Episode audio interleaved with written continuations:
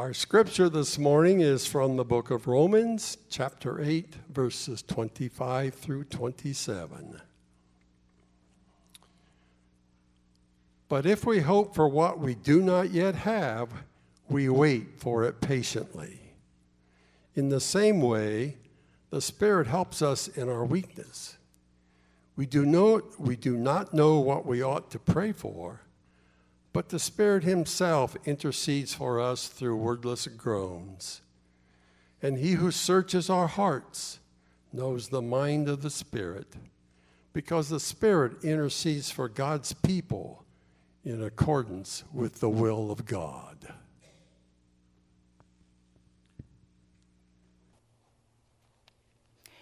Well, we are about to start our sermon, and uh, this is going to be a kind of a team sermon. I've invited our uh, seminary intern, Jancy Schrader, to join me in this in this sermon. We've we've uh, both put our thoughts together and kind of woven it into a presentation. I want to make sure everyone can see angles. Can you see it? Good? Good. All right. We got we have to ask the camera. How's the camera doing? All right, we're getting thumbs up. Great. All right. Have you ever been speechless? Perhaps your, your fears of public speaking were materializing right before your eyes. You found yourself in front of a group and expected to speak, but you maybe moved your mouth and no sound came out. You were frozen like, like a deer in the headlights. Perhaps you've been in a conversation with someone and someone says something so shocking that you have to catch your breath and you don't really know how to respond to that. It might be a, a piece of news that you hadn't heard yet, or it could be, I can't believe they said that. But you just don't have words to express when it comes to your turn to talk. And perhaps more seriously, maybe you found yourself speechless because you've been stunned by something unexpected. Perhaps some bad news that you weren't prepared to hear. It comes across like a punch in the gut that takes your breath away. You find yourself gasping for breath. There's no way that you can form words. And even if you could, you wouldn't know what words to say in response. In Romans chapter 8, human speechlessness is identified with the universal human condition of weakness. These are very human moments when we find ourselves unable to find the words to say. When it comes to prayer, sometimes we find ourselves without the words to speak,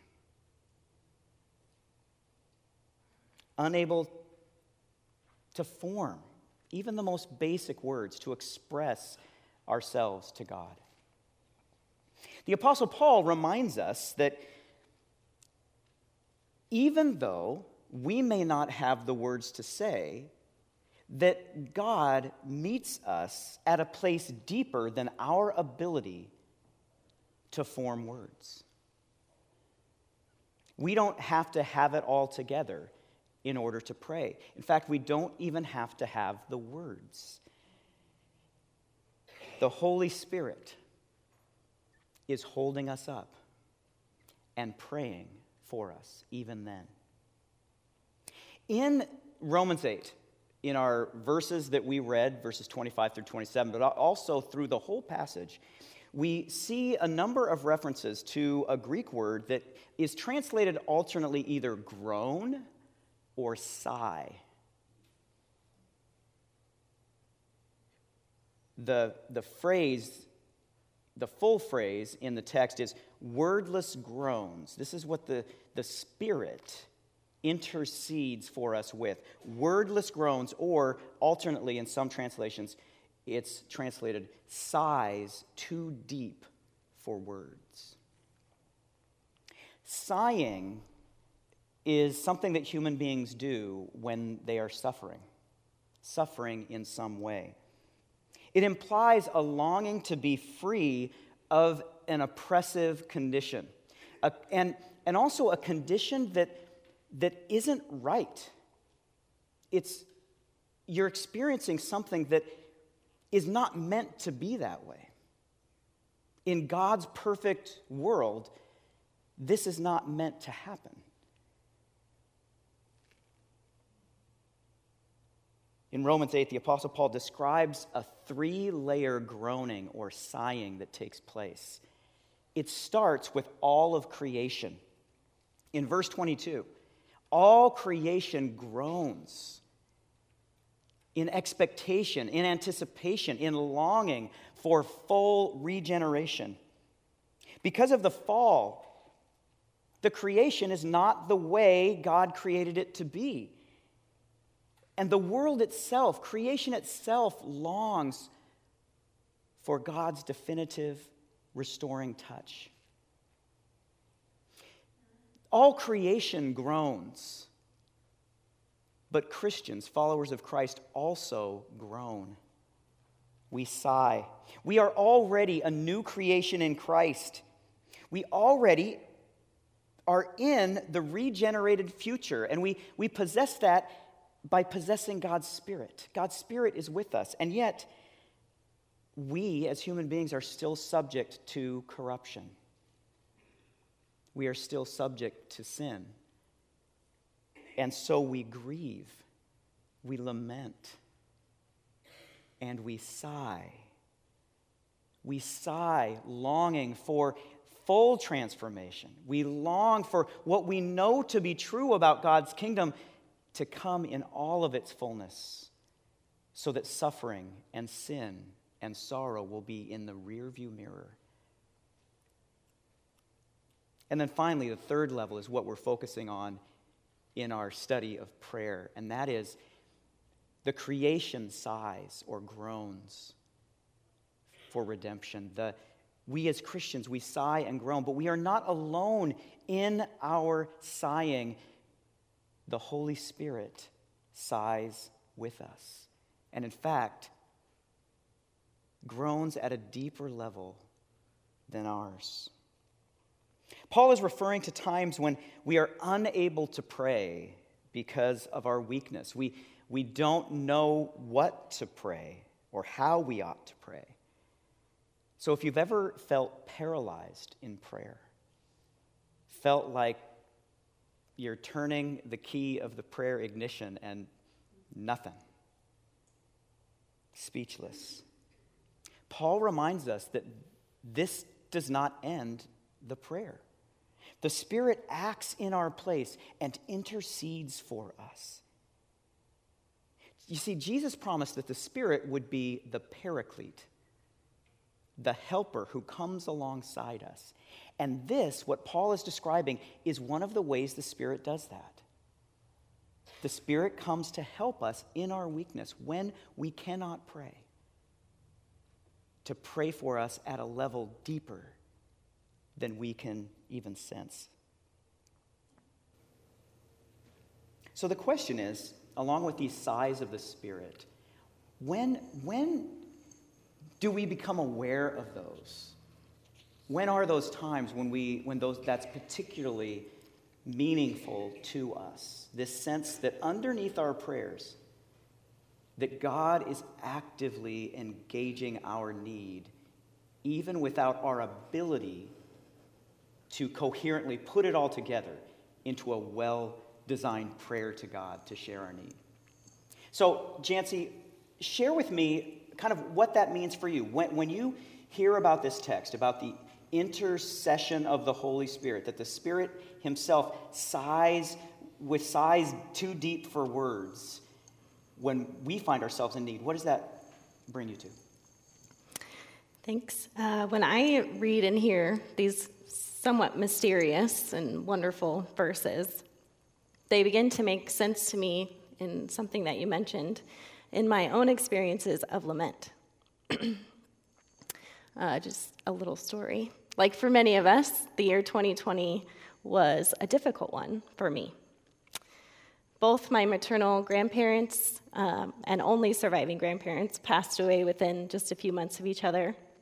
And my best friend of over 15 years uh, was in the process of ending our friendship in a really confusing and painful way.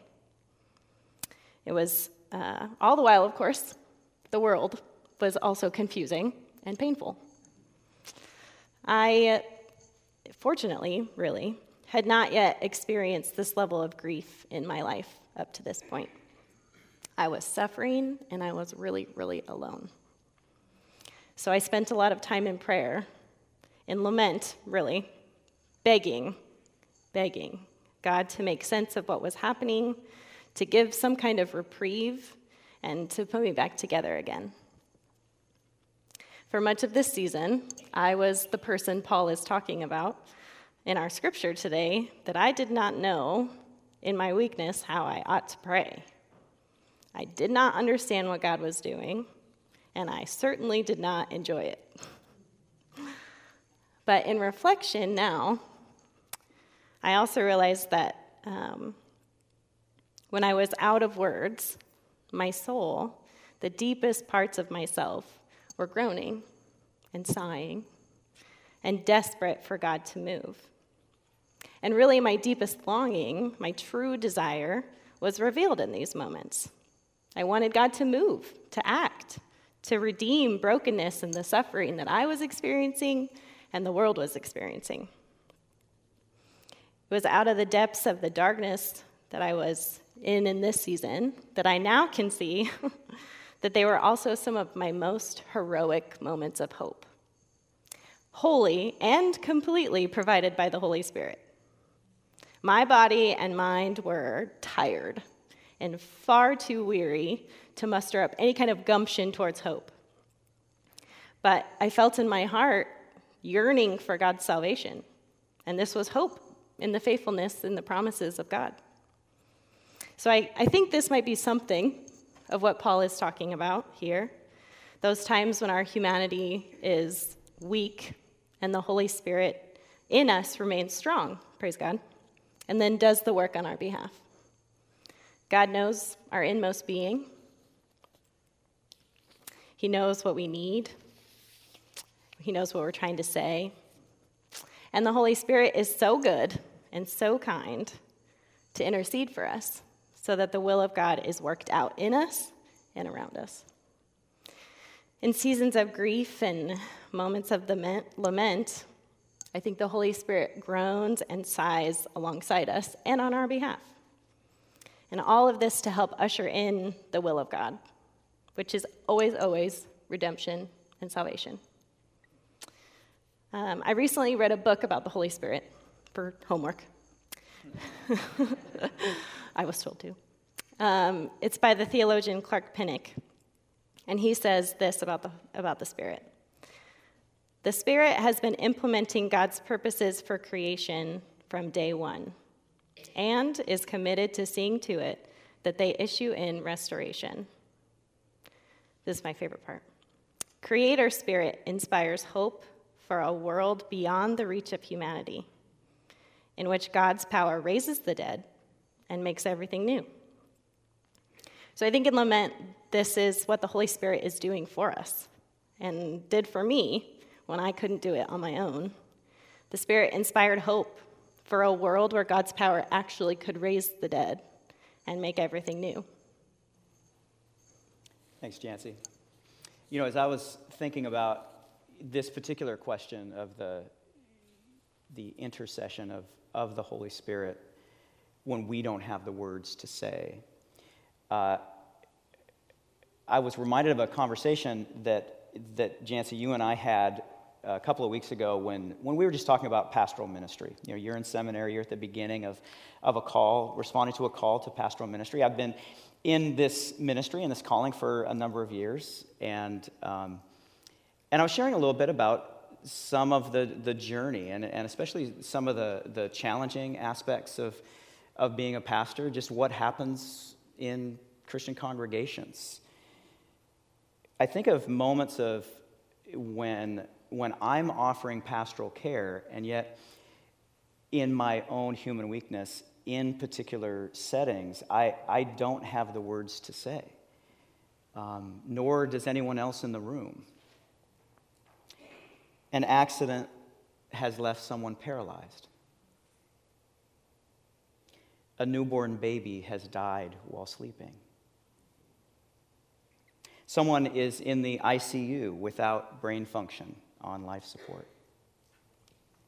On other occasions, being there when a spouse learns that their partner has been unfaithful.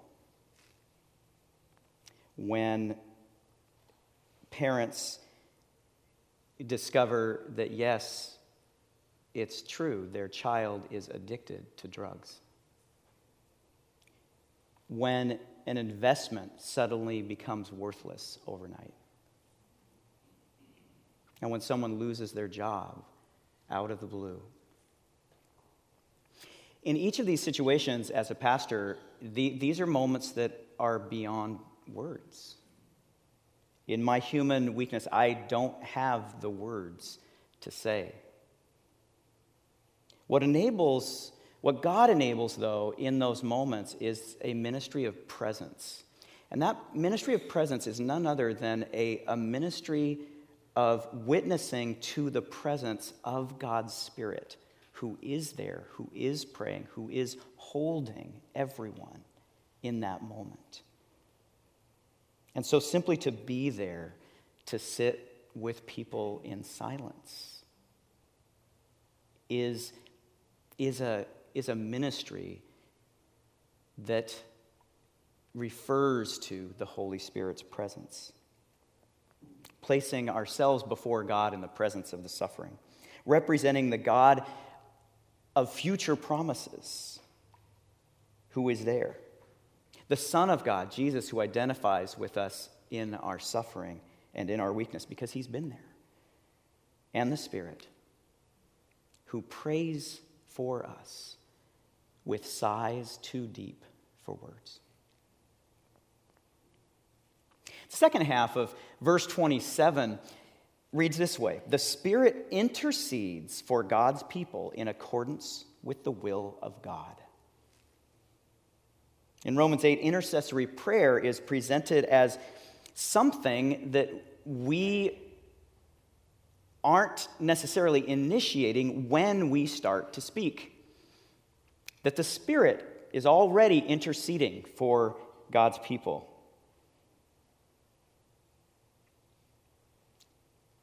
praying that the will of God be done on earth as it is in heaven. In this way, the Spirit is engaged in strategic prayer.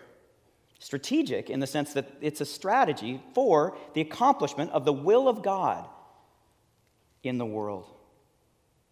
With particular needs in mind, longing with a particular goal of the kingdom, of God's reign. So, Jancy, we talked about this particular aspect of the Spirit's intercessory prayer, kind of this kind of sense of joining the Spirit's prayer that's already going. And, and you shared something from your, what I would say is very considerable experience uh, in ministry with InterVarsity. So share with us your understanding of the Spirit's intercessory prayer. Absolutely. First, I have to say that to me, it just feels amazing that the Holy Spirit intercedes for the saints. Like we're being prayed for by other saints, but also by the Holy Spirit. That just, it kind of blows my mind a little bit.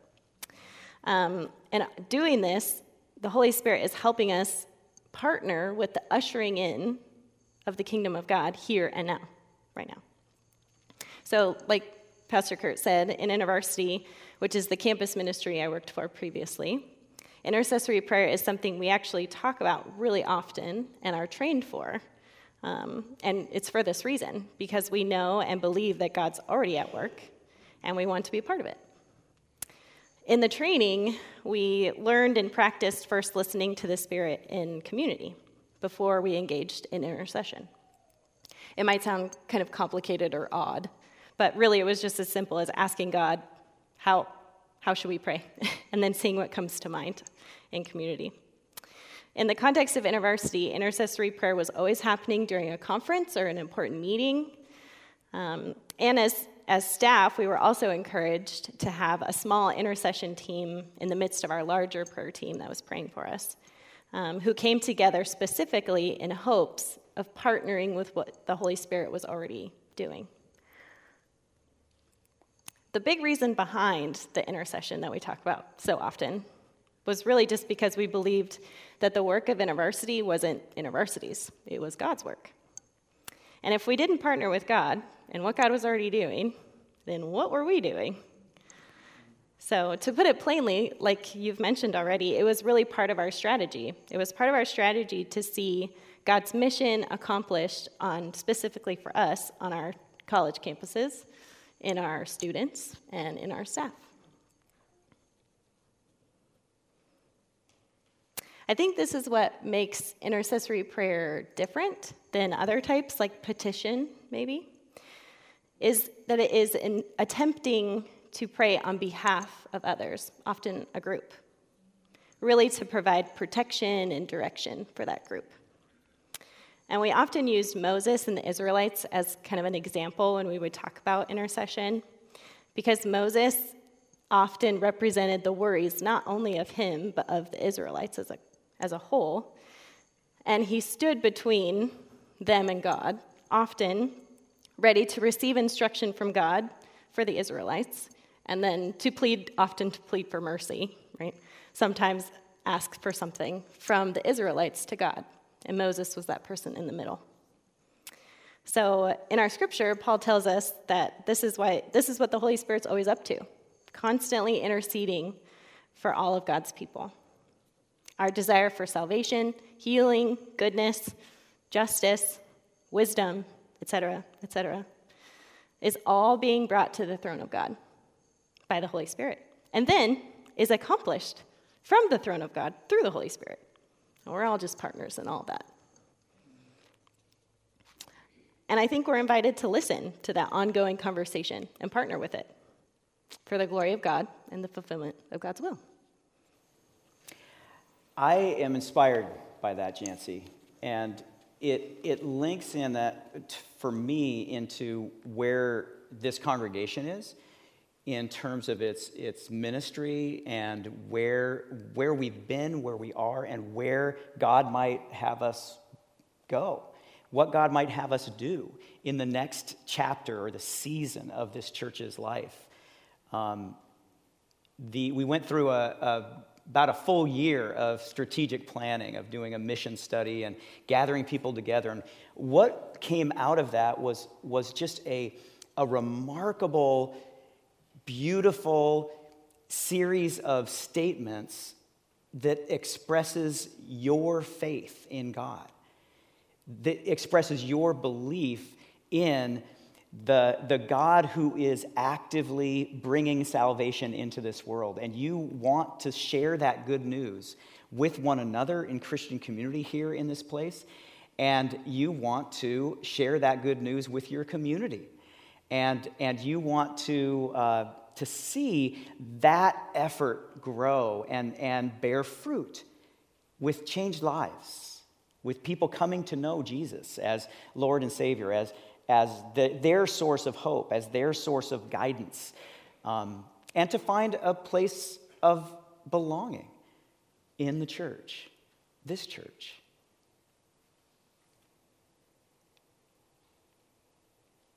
From the beginning of the process, we've been, we've been anchoring our conversations about strategy in prayer. Not just an opening prayer at the beginning of a gathering, but spending time in, in thoughtful contemplation about God's power at work in and through the ministries of this church. The first uh, gathering that we, that we held that was talking specifically about one of the primary uh, activities that our mission study uh, is leading us into uh, our discernment about where God is leading us, and that is to reach out to families in our community.